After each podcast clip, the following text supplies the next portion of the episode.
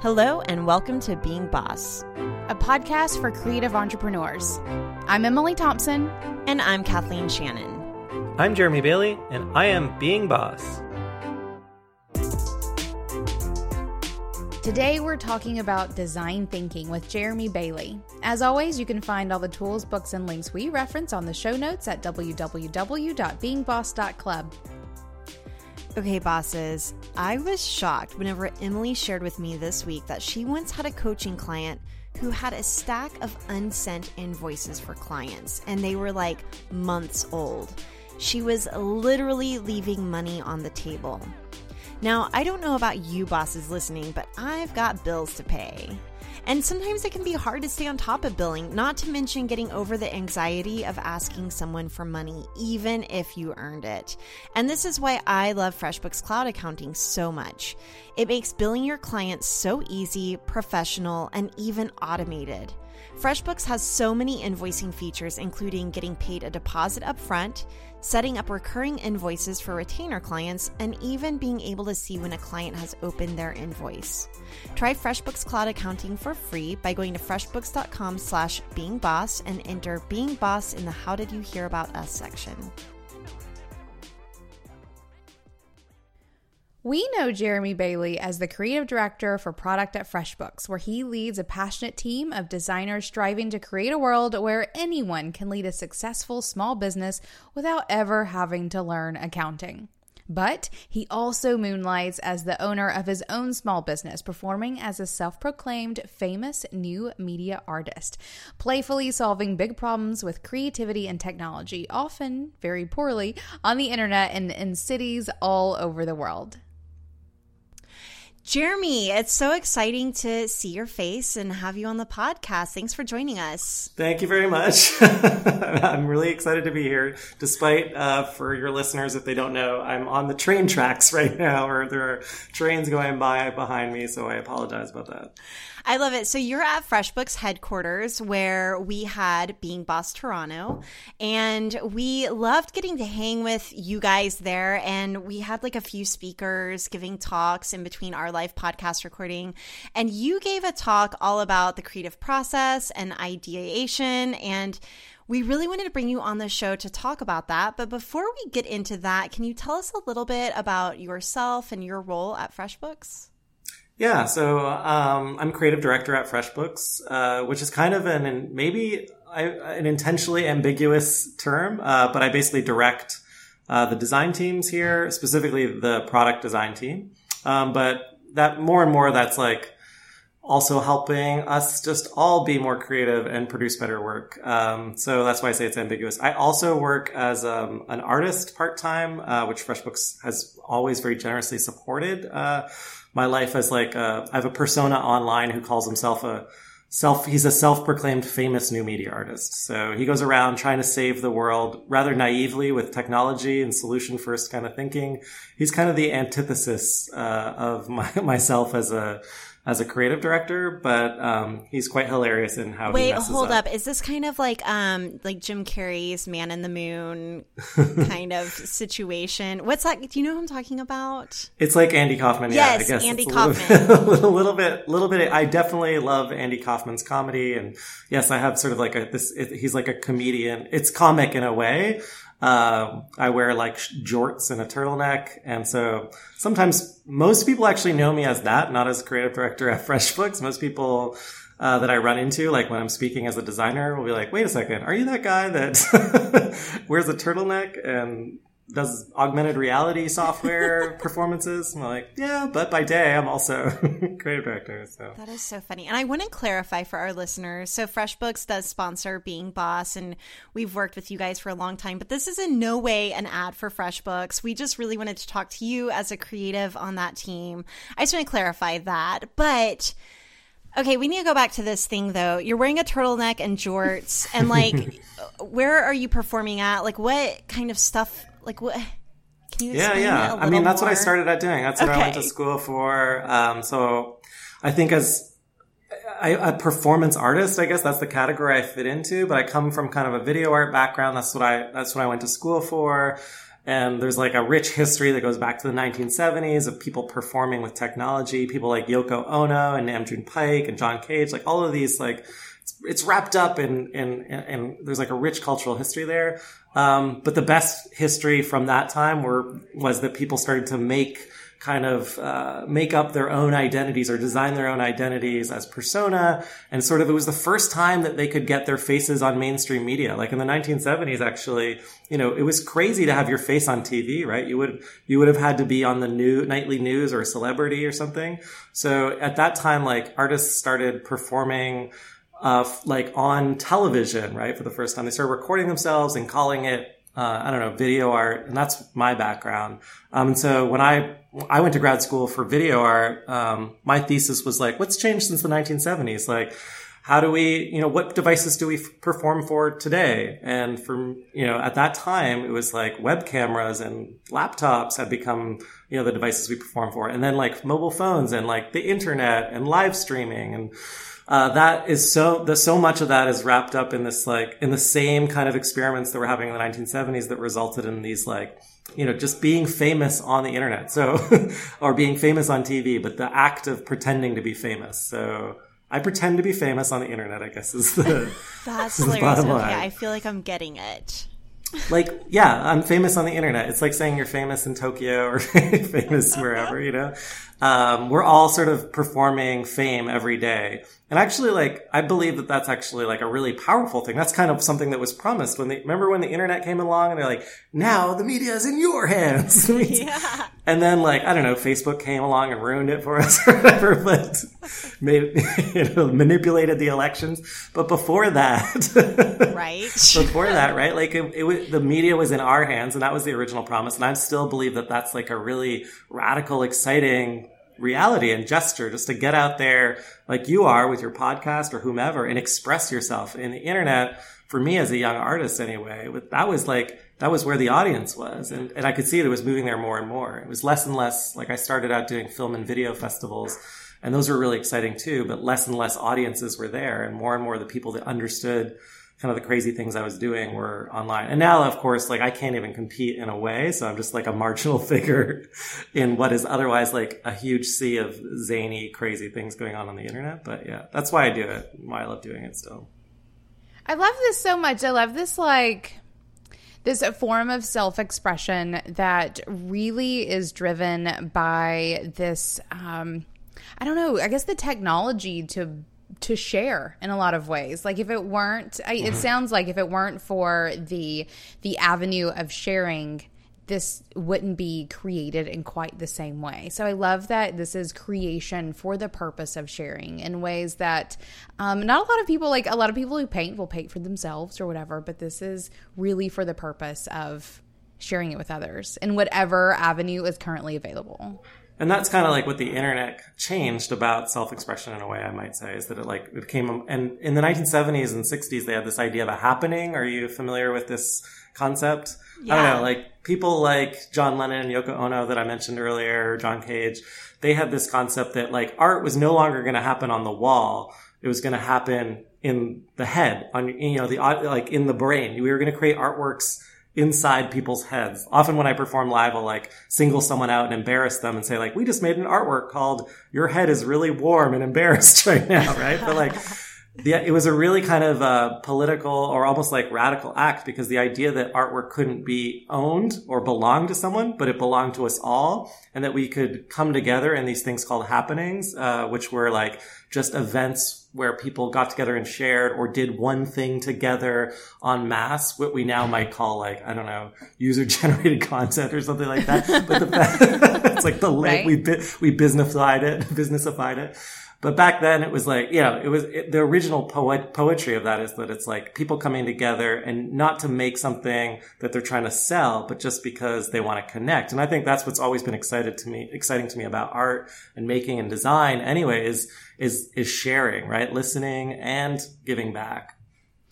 Yeah, I feel like the main question that I was always asking myself in art school in college was like, what is art? And I feel like everything that you're describing here and the internet itself really helps blur the line between what is art and what isn't right? Yeah. Everything's a creation. And that even brings me back to this idea that our podcast is for creative entrepreneurs and everybody's creative. Like, so it's kind of a little bit, it's a little redundant almost Yeah. to say creative entrepreneur um, because all entrepreneurs are creative and you don't have to be an entrepreneur to be creative. Um, so I don't know. I just think that's really cool. So with this side hustle, I just am a little curious a little bit more about it. Whenever you talked about you know making art and not really needing to monetize it. Like is it something that you've ever ventured down monetizing? Or do you like having a day job to really fund like a side hustle or to give yourself room to breathe and be creative on the side?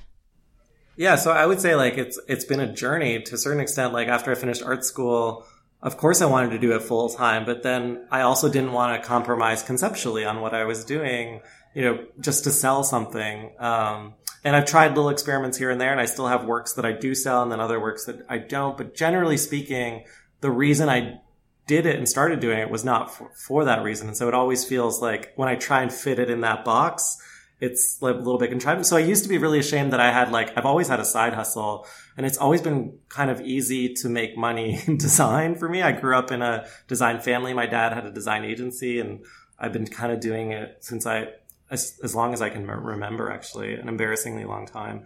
Um, and so when I finished, I was kind of ashamed though, because in art community anyway, you're taught like don't let people know you have this like keep the mystery and mystique and you know the mythology train going by. The mythology of being an artist. Keep that alive right? Like just keep that because that's what the rom- the audience wants. They want that romance. Like how does how does he do it and then a few years ago i just started being honest like look i've never made more than $10000 a year as an artist and the average artist uh, internationally makes less than $10000 a year it's among the most precarious class of working creatives that exist on the planet. And so, you know, we all have to be a little bit more honest with ourselves about what's, you know, going on here. And yes, some people are pursuing their passion, but other people actually are trying to also make a living and they, you know, but a lot of us end up with side hustles and then we're ashamed of it. And I don't feel like that's really helpful or useful. So more and more, uh, now I just like, you know, I say, of course I don't make a living as an artist. We're really not set up for that to work out. In fact, conceptually, it didn't even make sense. I wish there was a way. Um, in Canada, it's a little bit easier because we have grants, but um, yeah, like I actually like doing both, and I get a lot of energy. A lot of my creative uh, energy and my ideas come out of my professional life now. So personally, I, I advocate for like having two things because you know you're kind of each one is feeding the other, and I often like make fun of what I do by day in my performances anyway. So. Yeah. right it gives you gives you some experience to talk about for sure Yeah.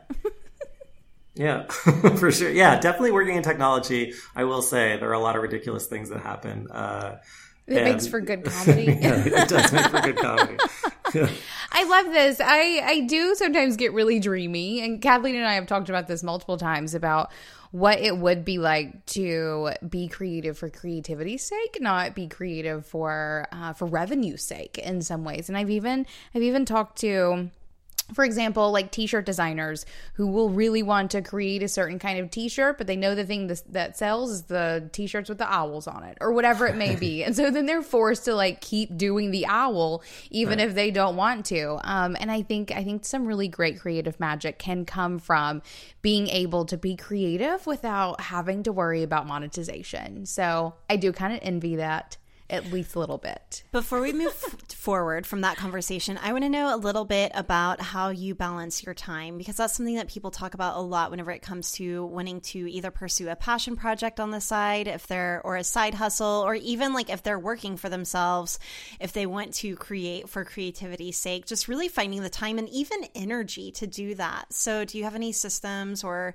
habits in place that allow you to get it all done? I wish I had like yeah HubSpot's five tips for how to balance a Do you have a things. listicle for this that you can share with our listeners? Uh, yeah, here's a listicle. You like um, the best one that's ever given been given to me is like you have a stove with four burners. Sound you know like nice domestic context here, and you can really only you have to make some decisions, right? Priorities like you ha- you can only cook like four dishes, right? And you're not going to do a 12 course meal on that like four burner stove, not without the help of other people for sure. So if it's just you, my advice is you're going to have to turn something off. And unfortunately, like family, this is going to sound really depressing. You have family, friends, right?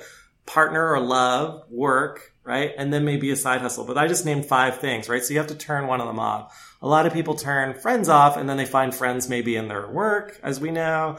Some people turn family off and then they end up really depressed. They're like, oh my God, I wasted my life. Why wasn't I there for them? Um, you know, some people turn off the financial bit that I mentioned and then they end up like desperate and they have to quit. Right? So it's a kind of a balancing act. You have to kind of choose the, mo- the most important things for you. I would say that I've turned friends mostly off. I will like, I'm just going to be honest rather than like tell the audience a lie.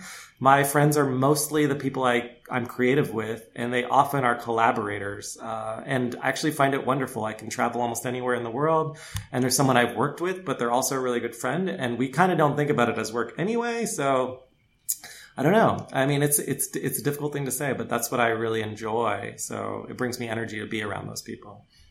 I love this analogy a ton, a ton, a ton, because I even imagine like I love cooking in the kitchen and find myself pretty good at having multiple things on the stove at once. So I can even see like taking the analogy a little bit further, like just turning things off and on at will. So it's not Yeah. like turning on your stove and letting things simmer for eight years. That's true. You don't need to let the rice burn, right? Yeah. right? You can come back and switch things around as needed. And Yeah. I, I find that I find that analogy pretty true for myself as well. There are only only so many buckets that can be filled at any moment. Um, but you can switch them around. So I feel like, like, mine are all boiling over right now. Not gonna lie, like everything's boiling. Like things. Okay, so in my family, me and my brother and sister, we get together every weekend and hang out with my parents, and we always end up at my sister's house playing this game on the PlayStation called Overcooked, and Oh. like things are getting set on fire, and my three year old likes playing it too, and he likes just grabbing the fire extinguisher and like running around in circles, and like the little characters can cuss, and so he's just like cussing and like putting things out. Anyway. But I really want to just acknowledge and say thank you for admitting that like the friends is kind of the thing that you had to turn off and that really being in the trenches with other creatives still gives you those fulfilling relationships because I've certainly experienced that um even with I don't know. I guess like I'm at this point in my life where whenever it comes to my friendships, I'd rather be creating something with you than like just standing around at a bar drinking. Like I'd rather be podcasting or working on a project and I think that that actually really deepens your friendships and it gives them more meaning even if it doesn't feel as like I don't know, um flippant or fun or whatever. I think it's it brings depth and a layeredness to your relationships honestly. Yeah, I mean, for me, it's some of the uh, best experiences of my experiences of my life outside of you know the experiences I've had with my partner and family have come from pursuing just like this creative passion with other people. So I definitely agree. Of course, it gets stressful sometimes too. Right, I know. I mean, there also are those work out. moments where you look around and you're like, why don't I have any friends to invite to my birthday party? yeah, exactly. Yes, that happens to me every year. No. like, if I wanted to host a conference, I could fill a room, but if I wanted to have a birthday party, it's like, well, maybe it should be a birthday podcast. It's like people we should- can make it work, Kathleen, for sure. work-life Don't you fret about your birthday.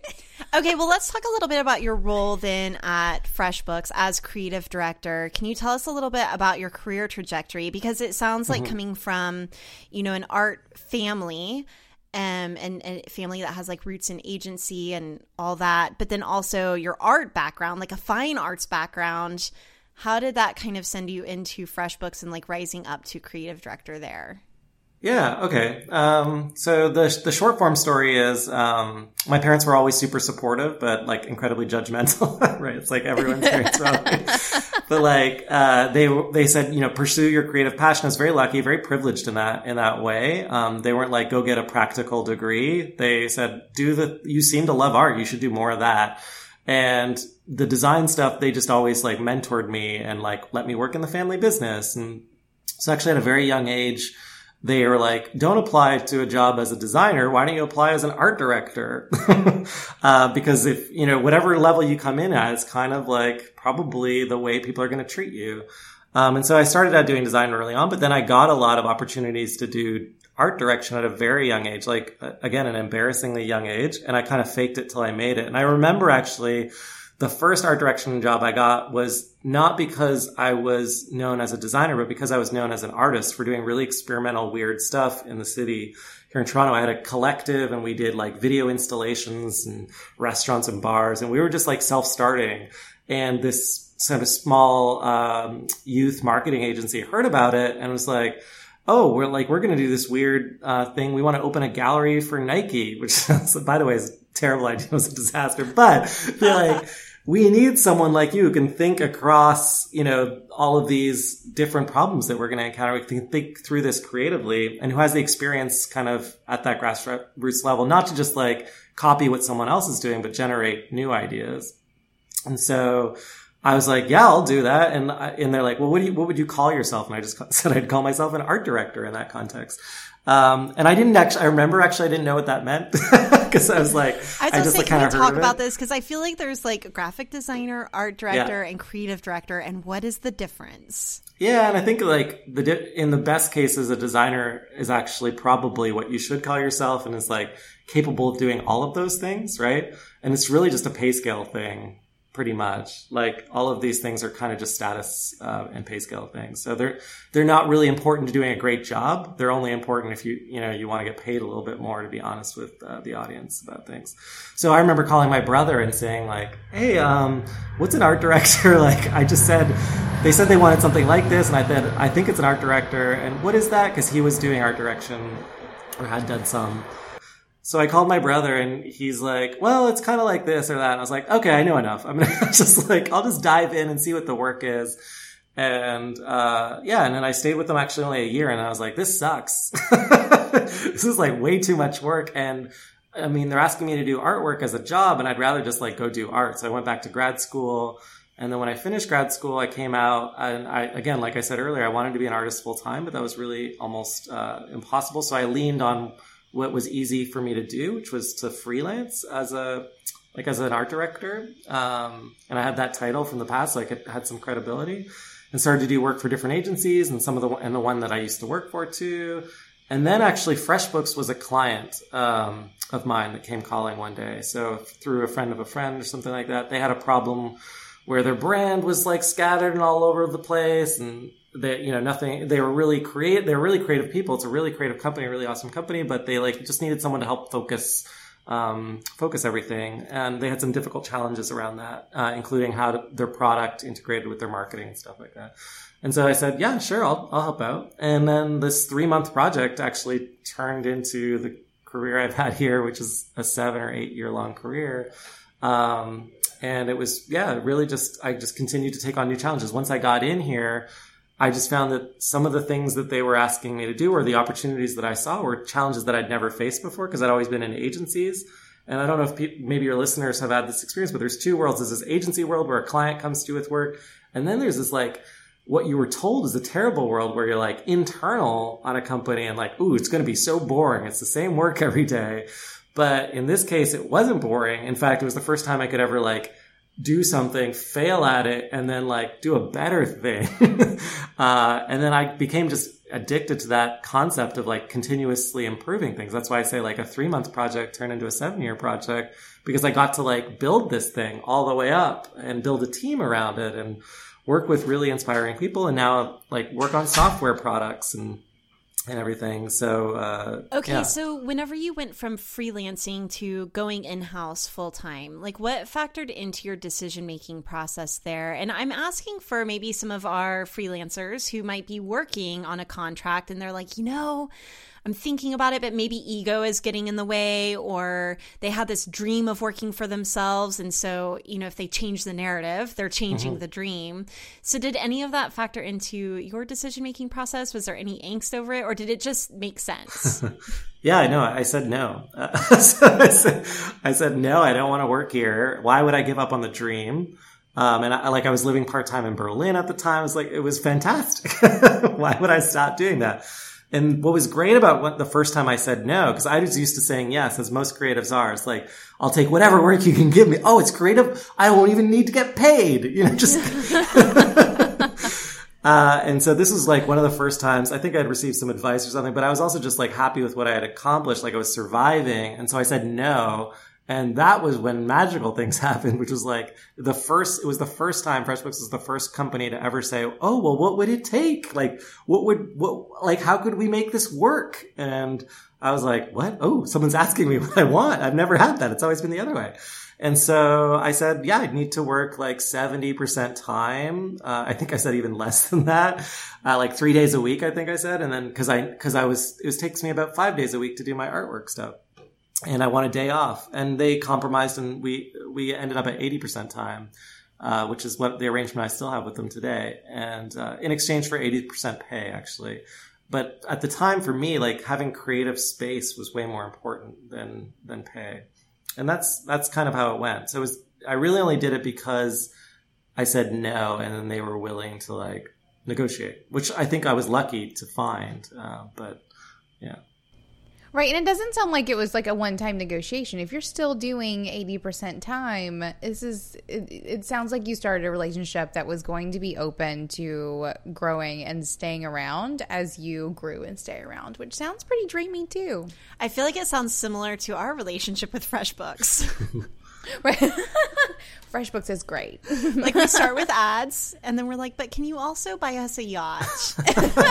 right in Miami. Right. That's, that's, on the way. We've got that uh, almost ready to go here. We've got a team working on your yacht. okay, so then I think that this really ties into the culture at FreshBooks in general, being super creative and open, and it's one of the reasons why we love working with you guys. And whenever we had our Being Boss Toronto event up at FreshBooks, hearing your talk on idea thinking.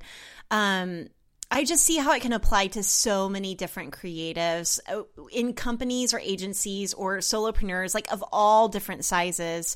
So, could we get into that a little bit? Like, tell us a little bit about idea thinking and like what those steps are. Yeah, so I think I yeah, desi- like design thinking is kind of the the. Oh, sorry, the, I was calling it idea thinking, design thinking. No, no, but I actually like I, I don't mind idea thinking. It's a good rebrand. Um, but I think you know design thinking something uh, I brought with me when I came to FreshBooks. It was sort of it's a methodology that's been around for a while, but it's really started to get popular in the mid aughts.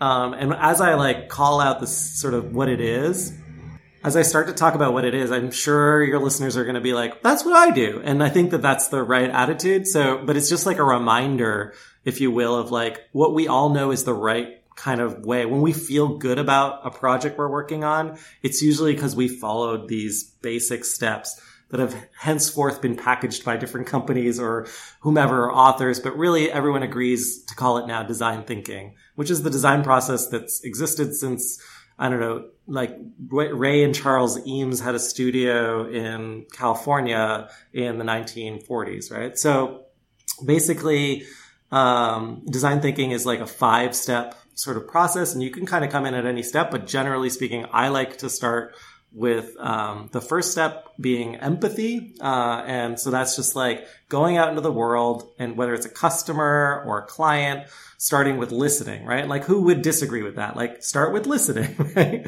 Don't just jump to a solution. And then from that listening though, an observation, defining a problem. And that's the second step, kind of defining a problem statement.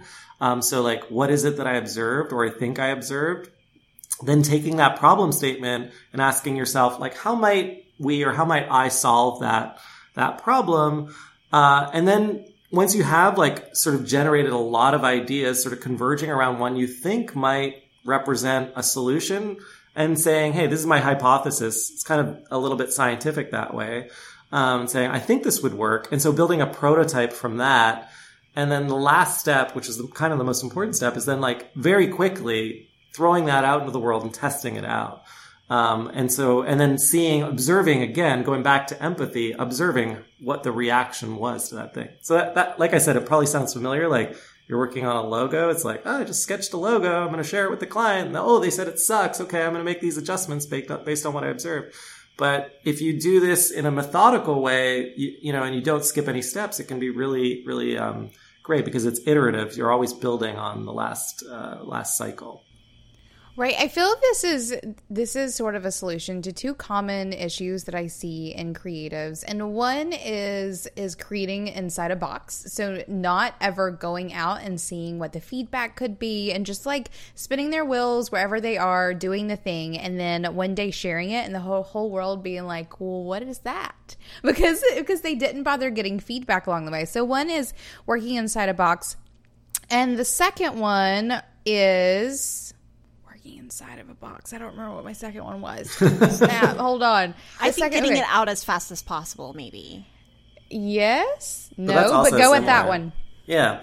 No, no. uh, yeah, I think that that's the thing. As designers, and I've been this way, and I still am this way. Like, it doesn't feel always natural to share something that you know isn't right yet or perfect, right? Because a lot of us are perfectionists and we care about quality and detail. It's like, how could I put out this disgusting thing in it? And you convince yourself in a feedback loop inside your head, oh, this is what they're going to think, right? And so that's the biggest mistake we make is we make assumptions about what we think people will think instead of actually just testing those assumptions with real people. Right. And once you systemize it, it's not that much of an issue. I know so many creatives who have such, who can seriously struggle with getting feedback because yeah. they're probably only doing it at like these, you know, high points in a project or when it's like last moment necessary. But if you're systemizing that feedback and it just becomes part of your creative process, it doesn't hold that much weight over you anymore. Yeah, it's nothing to be afraid of at that point. Also, the longer you work on things, the oh shit factor like kind of increases exponentially, right? And if you get like, what is this kind of feedback on the last day at the 11th hour? You're like, well, I can't do anything about it anyway. Oh no. yeah. So it's always best to kind of get stuff out. Like I had a teacher once who taught me like, you know, just don't ever go beyond the sketch on that first round. Like just even a conversation is a form of design, right? Like this is what I'm thinking, right? And you can do that with your client, but you can also do that with a stakeholder or someone you're working with, a collaborator. Hey, a podcast co-host. Uh, like, and that's the cheapest thing you can do to validate. Hey, I think this might work or this, you know, just to get the data that you need to, to make a better product ultimately without spinning neurotically out of control. For yeah. sure. We know creatives tend to do that. So systemizing, not doing that is super important. I wanted to talk about systemizing a little bit and the structure around design thinking because I think a lot of us, as you were mentioning, Jeremy, use design thinking intuitively in our creative process. Like it's kind of just the natural backbone of how people make things happen, right? But do you really um like let's say you're setting up your your tasks in asana or whatever project management software you have. Like are you laying out those five steps and saying okay for this phase i need to go do a survey or call up some of our customers or do this and then in this next step here are some action steps associated with that. Like have you actually literally systemized this and worked within that structure or is it still kind of more intuitive I mean, at FreshBooks, we have like a like a pretty defined way of doing it, but I would say in my personal practice, it's become so innate that I really don't have very many other ways of working. I will say sometimes though, and I like I've leaned into um, like doing other steps first. So like instead of like sometimes I you know like I don't need to empathize with my own creative process because I kind of know the space that I'm in, and so I might start with a prototype. Like I might skip a bunch of steps and throw that out into the world and get feedback as quickly as possible and then make that observation and then use that to cycle again. So I might skip steps here or there, but generally, um, just just so I can get back to the start again, kind of thing. But generally speaking, it's it's like programmed now for me. I can't really think any other way. But then also as an artist, I was trained to do this. So like it was like you know, of course you do a sketch before you do a masterpiece or whatever, right? That's what you're taught to do. Exactly. So, can we go back through the steps and maybe talk about different pitfalls or mistakes or challenges that you might encounter in each step and how to maybe overcome those?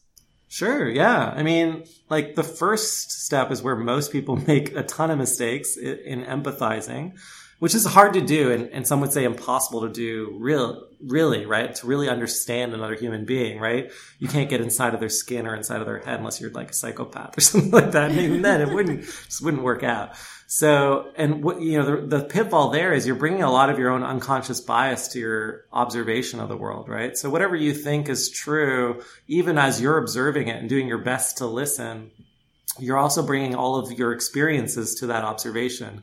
And so a lot of people get tripped up by their unconscious bias, what they think they see is, you know, and, and believing that that's true. Um, and so, and there are tricks to get around that, which I could do a whole podcast on, but jet, like the best trick is just like to open your ears to listen and observe without judgment. I often like coach people on like, um, you know, reserving judgment because it's a different way of uh, thinking, right? Like if you're judging, it means you're processing what you're seeing rather than actually seeing it. If you're drawing, I'm sure anyone who's taking a drawing lesson, they know that they have to turn off a certain part of their brain to actually see what they're drawing, right? Like to see light and dark instead of outline you need to like learn to draw on it. You need to learn to see. Uh, there's a lot of books on that topic. So a lot of people forget I that know. that's. I'm, I'm remembering my like art school days of like drawing upside down. yeah, yeah, That's like, yeah, like really seeing it. exactly. Yeah, like I often, um, yeah. There's a bunch. There's a bunch of things you can do. You can like do like we did at the beginning of this podcast where we recorded. You can do all kinds of things. Like you can like just like stop doing anything. Don't think or like don't, don't speak. Just nothing. Just pure meditation for 30 seconds. Try that. Then observe. Right. Or like you said, change the context, move around. You know, figure out how you could see something from another perspective. There are lots of little things you can do, but ultimately it all comes down to first recognizing that you're probably bringing bias to whatever you're observing. Um, and certainly for me as like a straight white male, like I have to recognize that if I'm serving someone else, that I'm probably bringing a ton of cultural, sociological baggage to whatever I'm observing, and so I really need to reserve judgment um, and just If like only there were more straight white males like you, Jeremy. well, yeah, I yeah. If maybe maybe if in general there's just less white, straight white males, but I think right. like just that would be That the is a thing. solution I had not considered yet. it's part of the reason why we're one and done. Because Yeah. the world Yeah. doesn't need more. Well, I would say like, and if only more of them asked more W questions, like instead of mansplaining or whatever, right? So if only more of them reserve judgment. So that's the first step, and I think the biggest pitfall people make is that they judge too soon and they fail to actually observe. I just want to mention too, like this idea of there's something that you said about processing, and like as you're processing something, you are judging it, and it really is making me think about this in a different way. And anytime I'm trying to process, like I'm trying to just come to a solution as fast as possible, probably because I'm afraid. Like as a designer or an artist or a podcaster or a writer or anything. I'm just afraid that I'm never going to get to that solution. So I start immediately processing and trying to put that Right. at the beginning of the process. Right, like we've all been in those ridiculous meetings and there's a short deadline. Oh my god, it's going to Friday. They want something by Friday. What could we do? Right? You you jump straight to the solution. We could do this, we could do that. I was like, "Well, why would we do any of those things?" No one stops to ask. Uh, and if you start with that why, you know, then you're really you're switching, you're you're you're you're flipping the game, right? And you're moving into empathy. Um, so I think it's very, very important if you ever catch yourself in that position. But even as you're trying to observe, you're going to try and jump to, oh, we could do this to solve that problem. But it's way too soon to be thinking that way. And yeah, if you just spent 90% of your time on the empathy part, actually, you would probably have a much better idea anyway. Just like get out of the, get out of the way of yourself, basically.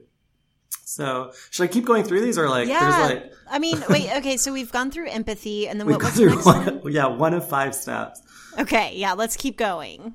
Okay, so in the next step, um, which would be like defining a problem or definition, I think the key thing here is that um, what you want to observe is like it depends on the context, but generally, like there's a there are two kinds of things you're looking for, you know, from your observations. Things that surprised you, which would be what I would call insights, right? Like um, the things that you just didn't expect, right? And if you did your job right, you'd there'd be a lot of those things because you've reserved judgment. You're like, whoa, I didn't realize that uh, women had feelings, or something like that. or whatever it may be, cetera, whatever it may be, right? I didn't realize. Uh, things suck uh, for them when I act this way. So that would be like one of, one of the things you might you might be looking for. The other thing would be like a need, which is a verb, like something someone's trying to do or achieve. And in most contexts, there's like some kind of a need, right? In marketing world, they might call that an ask or something like that. But you would want to observe that ask or get more information on what it actually is and why it matters to them.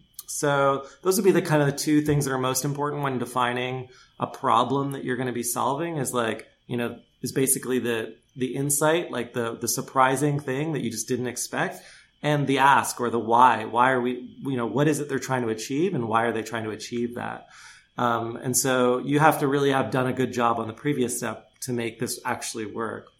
And coming out of that, hopefully you have some kind of a problem statement, which would be something like, I have observed this and it's causing this uh, negative outcome or this impact or whatever. And, and so then you can ask yourself, um, and this is kind of an important word hack that a lot of people recommend. I think it came out of Google or IDEO. I can't remember.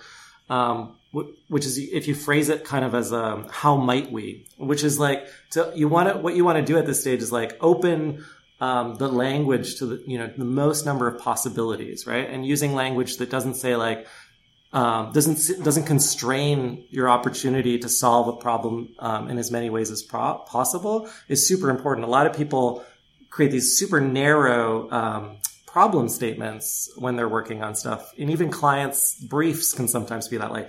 Make a ad starring chickens for you know KFC or something like that. You're like, well, do we like why? Why do you want chickens? This thing? It's, you're already defining the solution. So a lot of people trip up by putting a solution in their problem, and that's not really a problem, I guess. That would be the big trip up there. Um, okay, I have a question. Like bringing this back to the scientific experiment side of things, is it possible to have too many variables? Like, should you, even though you don't want to have that specific or like that solution in the problem statement, do you want to try and narrow in on like one variable to solve at a time? Yeah, that's a great question. I think like I would always recommend there being you could like writing more than one problem statement if you're writing if you're in the habit of doing that. And saying like whenever and, you were redesigning FreshBooks, which yeah. is like a huge project because it wasn't just a branding project. It was like literally changing the yeah. entire interface and user experience. Did you have a lot of different problem statements? Yeah, yeah. The there's time, like, um, like different teams working on those. Uh, yes, like absolutely. We've probably written about a thousand statements that comprise all of the problems we were trying to solve and there every day there are new ones. And so but i will say that you can you want to start at the macro level and work your way down in granularity. That's where it is important eventually to get to specifics but when you're like trying to solve a problem like i need to redesign a whole product and a brand and the whole you know and a strategy for the future you kind of want to start with those broad strokes first. Um, as you know, in creating anything long term, you know, start with the big, broad strokes and strategy, and hopefully those boil down to some principles that can then inform, you know, more and more granular problems. Um, that's yeah. So I think it's more like there's a pyramid of decisions that you need to make. I know, don't and start I'm also, at the bottom. Like thinking about our own creative process, like for me and Emily, we probably get down into the granular and then expand back out to broad strokes. Like we, I, I would even imagine that we start on a more granular area, like because that's where we can see the problem, mm. and then going back out to broad strokes. Like okay, let's widen this out a little bit, and then narrowing back in do you guys ever do sorry not you guys i shouldn't use that language That's you okay. all um, ever use um, like do you ever say do you ever do five whys? Have you ever heard that concept which is to ask why five times? Like yes. okay yeah so that would be you could do that right? You could start at the very specific. You'd say like um, i don't know like uh, something very very specific about whatever problem you're solving and then just ask why is that? And then you know between two of you you might generate an answer. And then if, you know, the next person asks why, if you do that five times, theoretically, you should get to something that's quite systemic um, but it could also lead to something uh, very specific, and that's not a bad thing. I know this um, is probably like going off on a tangent a little bit, but I feel like the main barriers for creative entrepreneurs and getting more customers always comes down to time and money. Like those seem mm-hmm. to always be the barriers that right. people throw out. And I think that asking five whys, like why do people need more time? Mm-hmm. And then asking the why of that answer and really getting down to um, the whys behind time and money are really what get you to the root of how to sell to your customer or like what their real problem is. Exactly. Yeah. So it's a very, that's a very cheap and easy trick, which is write why five times on a piece of paper and then just, you know, remember, and it's hard, but it's hard to do, right? Because especially if you're talking to someone else, like a stakeholder, when you ask why, and you can use other language as long as it's in the spirit of why, sometimes people get defensive about like, what do you mean, why do I care about this? It's super challenging. Even whenever yeah. we do it to ourselves, it's super challenging. And I want to give up by the second why. Like, oh, just because. just because, yeah. It's like I'm speaking uh, to my uh, inner toddler. Because so I, I usually would just so. say, my easy trick to avoid that is just say, tell me more about that. and that's a lot less, uh, like sort of confrontational. Yeah. Or why do you think that is? Like, as long as it's just not like, why? Design thinking therapy. yeah. okay, what next? Okay, so next, uh, you want to like, you, you have this problem worth solving. Hopefully you're excited about it. The next thing you would want to do is come up with some ideas, some solutions. Um, and the biggest pitfall here would be to like focus in on one solution too early. What they call in design, like, you know, converging too early. So you might have like five ideas and immediately like, nah, we'll just do this one because the rest, it's not, yeah, this is the one I like. You know, you might choose a favorite too early. Um, or you might not even generate any other ideas. You just like, no, it's got to be this. Um, and the problem with doing that is you're like potentially missing out on all kinds of like just delightful, crazy ideas. And my biggest trick for this is like a very common one. I'm sure people have heard of this, which is called crazy eights. And just take a piece of, piece of paper, fold it into eight, and then set a timer for under 10 minutes, like five minutes even, and very quickly sketch out eight ideas to any problem. Like, and I don't know why it's eight, don't ask me, but it's really hard to do. Um, but it gets easier the more you do it. And you just want to like, you, you don't want to write. That's the other thing. It's like generally when generating ideas, language for some reason prevents us from thinking divergently, from thinking about the most number of possibilities. And so typically you should draw. I don't know if that's recommended very often outside of uh, design. Like I don't know how many business people are drawing, but I, when I'm coaching business people on how to think and ideate, you know, I, t- I teach them to draw um, because it uses a different part of the brain, and also you don't get caught in the details like the grammar or the words. And you've all we've all been there when someone's like, "I don't think that's quite the right word you're using" or whatever.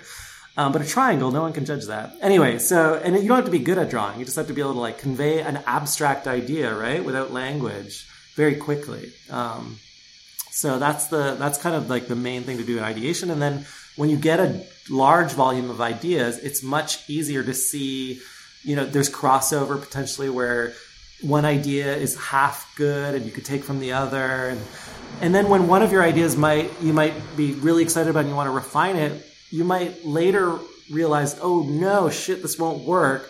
But you have those like seven other ideas from earlier. Um, you're like, oh, but this, that's another jumping off point. We could go that way instead, instead of being just stuck, you know? And so if you do that with a team of people, it's even more exciting because you're potentially generating like 40 ideas in five minutes. Um, and if you could do that like open, close, like 40 ideas, then back down to one idea, then 40 ideas. If you do that over and over again in a period of like, if you do it in a, th- in, in like a cycle of three, like do it three times. I challenge the listeners to do this. Uh, in, a, in a span of a half an hour, you'll be amazed at what you're able to achieve in 30 minutes that would have otherwise taken a week of just following one stubborn idea through. This has me craving the like most intense brainstorm session. Kathleen, bring your papers. I know, right? I just want to brainstorm now because I will say that we probably very quickly go to just creating the thing. Yeah. I mean, we might kind of go through this process just very fast, like in our minds, but it's you might be doing it in your head. Yeah. Yeah. And I think that there is, though, something that is really important to actually going through the process and articulating each step of the process. So, if this is your first time to go through a creative process or to really give your creative process more boundaries and structure and definition to actually do these exercises might astound you. Like it's not enough. I talk about this all the time with the chalkboard method, but it's not enough to understand the concept. Like actually going through it will do wonders for your yeah. creative process, right? Yeah, and we do tend to self edit and say, well, I don't need it because I'm a pro or whatever. I will say the other thing that's really important to ideation is like, um, and so you said brainstorming, and like immediately I was like, "Oh no, that's a bad word." And but like it's just not the current like the douchebag word now is ideation or whatever. Like it's the industry word. Gotcha. But, Thank you for schooling but- me on that. yeah, Gotcha. so I Wait, but can, why like- is brainstorming a bad word? I think because it like well, so here's what happened is like it, it got out that brainstorming was producing worse ideas. Like there were a bunch of studies where groups of people get together, and I forgot to say like apparently that you know you get this hippo problem, the highest paid person in the room. Have you ever heard of that? Yep. Where it's just Oh, yeah. ends up being not like really a brainstorm, or it's like a brain jerk. Like someone owns the room and shames everyone else. There are no bad ideas, but really there's like the loudest idea that wins. And so like the pitfall there is like that you don't actually end up with those 40 ideas. And the way around that is like, is to do like it alone. And this is maybe great for your listeners, which is like, you might think you need a group of people to do ideation or brainstorming with, but actually like at a company like ours and at the biggest companies in the world now, people do like they sit quietly for five minutes and they just come up with ideas and then they share them. Um, and they generate far more ideas in isolation, like solo, just at the idea phase. Actually, the one time where you can just be, it's just you and it's wonderful. It's great. Like, it's where you wanted to be the whole time anyway, right? So- Right. That's what I want to do. Not brainstorming, but ideating. Yeah, I want to come up with day. ideas all day. Yeah. at my branding agency, whenever we're taking people through our creative process, um, if it's with an organization, sometimes what we do is there's a bunch of white papers hanging up and a bunch of different ideas, and people are kind of voting with stickers. Oh, yeah. And if the CEO goes first, people are just following behind him and like or her and just sticking their dot Yeah. on whatever idea they put their dot on. And so we've started like mixing up colors so that nobody knows. And we have them start in different areas. But this is even making me think about how we go through that process and how we could better facilitate better ideas coming out of that process. And what you're solving with the dot voting problem, of course, is the same problem I just described, which is like, when it comes time to sharing ideas, who's going to choose the right idea? Oh, like the loudest voice again. There they are, right? Right. Um, and they might not be thoughtfully considering everyone's point of view. And the, and sometimes like at that phase, the best ideas are kind of the ones everyone thinks are stupid. Like they're these really fragile ideas. And I'm sure you, maybe you haven't heard of this, but I like to use this like, um, this like kind of sent, like a grammar hack, which is to make sure everyone's kind of saying yes and when they see an idea, right? Like building on it rather than just saying like what's wrong with it or outlining what's wrong with it, but sort of like, you know, this everything's super fragile at that stage, but that doesn't mean it's a bad idea. It just means it needs help, it needs nurturing, it needs some support. But um, loud people don't always see that. Awesome. So have we gone through all five of our steps? no. No? We Well, did three, We can like combine the two last steps Yes. into one, just to, for the it. sake of time. And our, I know our listeners are probably almost at work and they need to get out of the car. um, so uh, prototype and test are the next two steps, but basically like coming up with something that represents what you think the final object might be realistically in some kind of scenario, and then putting in front of the end user or end customer. So you know, I would encourage people in a client scenario, don't always think of your client as the end customer. If you could get to the real customer, like the person they're serving, that would be ideal. Um, now, of course, they've had a lot of experiences, but like I said earlier, they're also bringing a lot of their bias to a conversation. Um, so whenever possible, we try, at least at FreshBooks and in my life outside of FreshBooks, to get it in front of the final uh, customer, the, the final consumer, whomever. Um, and to, before I do that, making sure that I have a hypothesis, which is just in like without getting into science language, like what I think will be true, um, and which, in my experience, is ninety percent of the time absolutely wrong.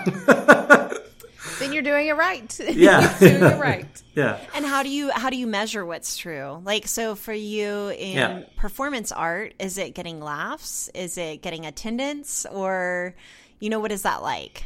Yeah, I think for me, yeah. So you you can it can be any. It doesn't have to be like it should be measurable, but it doesn't have to be like from a data MySQL dashboard or something like that. It can be like you said. It could be like I expect that I'm going to get a laugh on this joke, right? Um, or it could be, I expect this person will say this. Uh, they'll notice this. Given my objective, right, was to like convince them to buy this thing, I expect they will click this button or they will, when I ask them what this advertisement was about, they'll be able to tell me what it's about, right? Like just make it so that you can, you can test, like a test has to have an answer and you have to be able to observe the answer basically. That's all. For sure. I love this. And and is this a process that you super cognizantly go through with your team consistently when you guys are facing problems?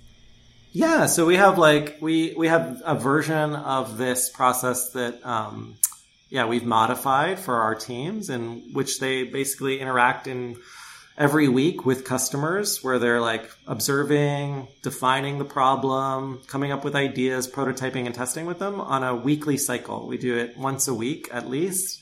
Um, and we just repeat that. Um, so I guess it's, you know, 50 or so times a year. I was about to say, it feels like you guys have really, with this process, embraced a culture of, I don't know, not getting it right the first time. Like, it seems like you guys are really open to um, I don't want to say failing, but like failing for lack of a better word, because it's really just about iterating and making it better every single time. And you can't make it better without knowing what went wrong. But yeah. I think so many of us are afraid to confront like what went wrong, right?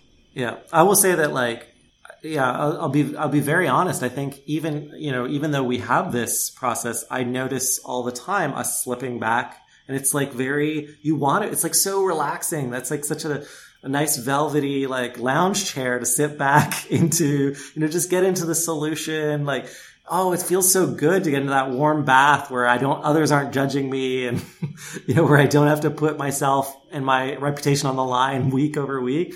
And so I would say it's like, you know, there, you need to do, it's, con- you're constantly diligent about it. Um, and that's kind of my job as well here, right? Is to make sure that teams are in an environment where it feels a little like a warm bath, hopefully, instead of like a cold shower every time they go through this process. Because it can feel a little uncomfortable, I'll just be yeah, honest. It's like super vulnerable. Yeah. Yeah, and so making sure it's right. That's right. Making sure that you're bringing your whole self to, and, and and exposing yourself to this vulnerability it can be really uh, really challenging. And our team slip in, back into bad habits all the time. I do as well, and there's no judgment there. But it's just like you know, you remind yourself that oh yeah that's why we do it this way you know every time you mess it up you kind of figure it out again and um, so we're always doing it. I could definitely see it being super vulnerable within a te- within a team but as like a solo entrepreneur someone who's really just doing it for yourself i see it being the most like the most skill building like brain exercise almost to like really look at all of your problems from as many facets as possible after gathering all the information you need to really go at it. Like that's that's something that will teach you about your people and what you do and how you serve them in ways that you know nothing else really will. If you're really putting yourself through that cycle every single time you're faced with a problem or looking for um, a new solution to a problem, I know, then you're just gonna be super boss. I know. I feel like a lot of the creatives we talk to crave more space to make things with their hands and I feel like this is like a very hands on process. Like, this is giving you structure to create the space to be incredibly creative, um, but without feeling like you're floundering or without feeling like, uh, I might as well just go watch YouTube for three hours. Or I think it really gives it this, um, th- it gives the creative process boundaries that you can really flourish within.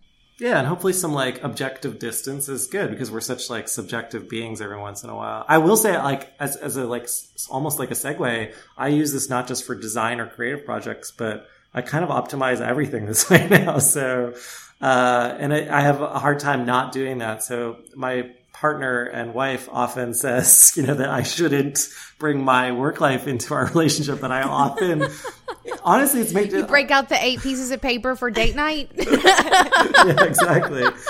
But I can't help, like, uh, certainly bringing those empathy qualities to a relationship or to a problem that you're facing personally can also be super useful. And then like trying things out and then not being okay with admitting to someone that you were wrong, which I think is a super powerful concept socially, right? For us to try things out and then admit we were wrong and have the objective kind of relationship with our work to say like, oh my god, I messed up, and I didn't. I'm going to go back to empathizing and listening again.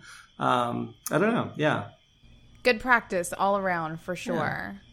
Thank you so much, Jeremy, for coming to hang out with us. Oh no, thank you so much for having me, um, and for your listeners for listening. If they're still there, I don't know. Maybe we maybe they I are. Them. They're still they totally there. are eating it up. I'm sure. Um, all right, we have one. We have a. I have a question for you. Okay. What makes you feel most boss? Uh, oh yeah, I thought about this because uh, you sent me the questions in advance, uh, and I actually had a hard time with this because I have like a kind of a, a, lame answer. The thing that makes me feel most boss is not being the boss, I guess, which would be listening. Um, you know, especially like because I am a boss, I had to like reflect. I'm a boss to a lot of people here.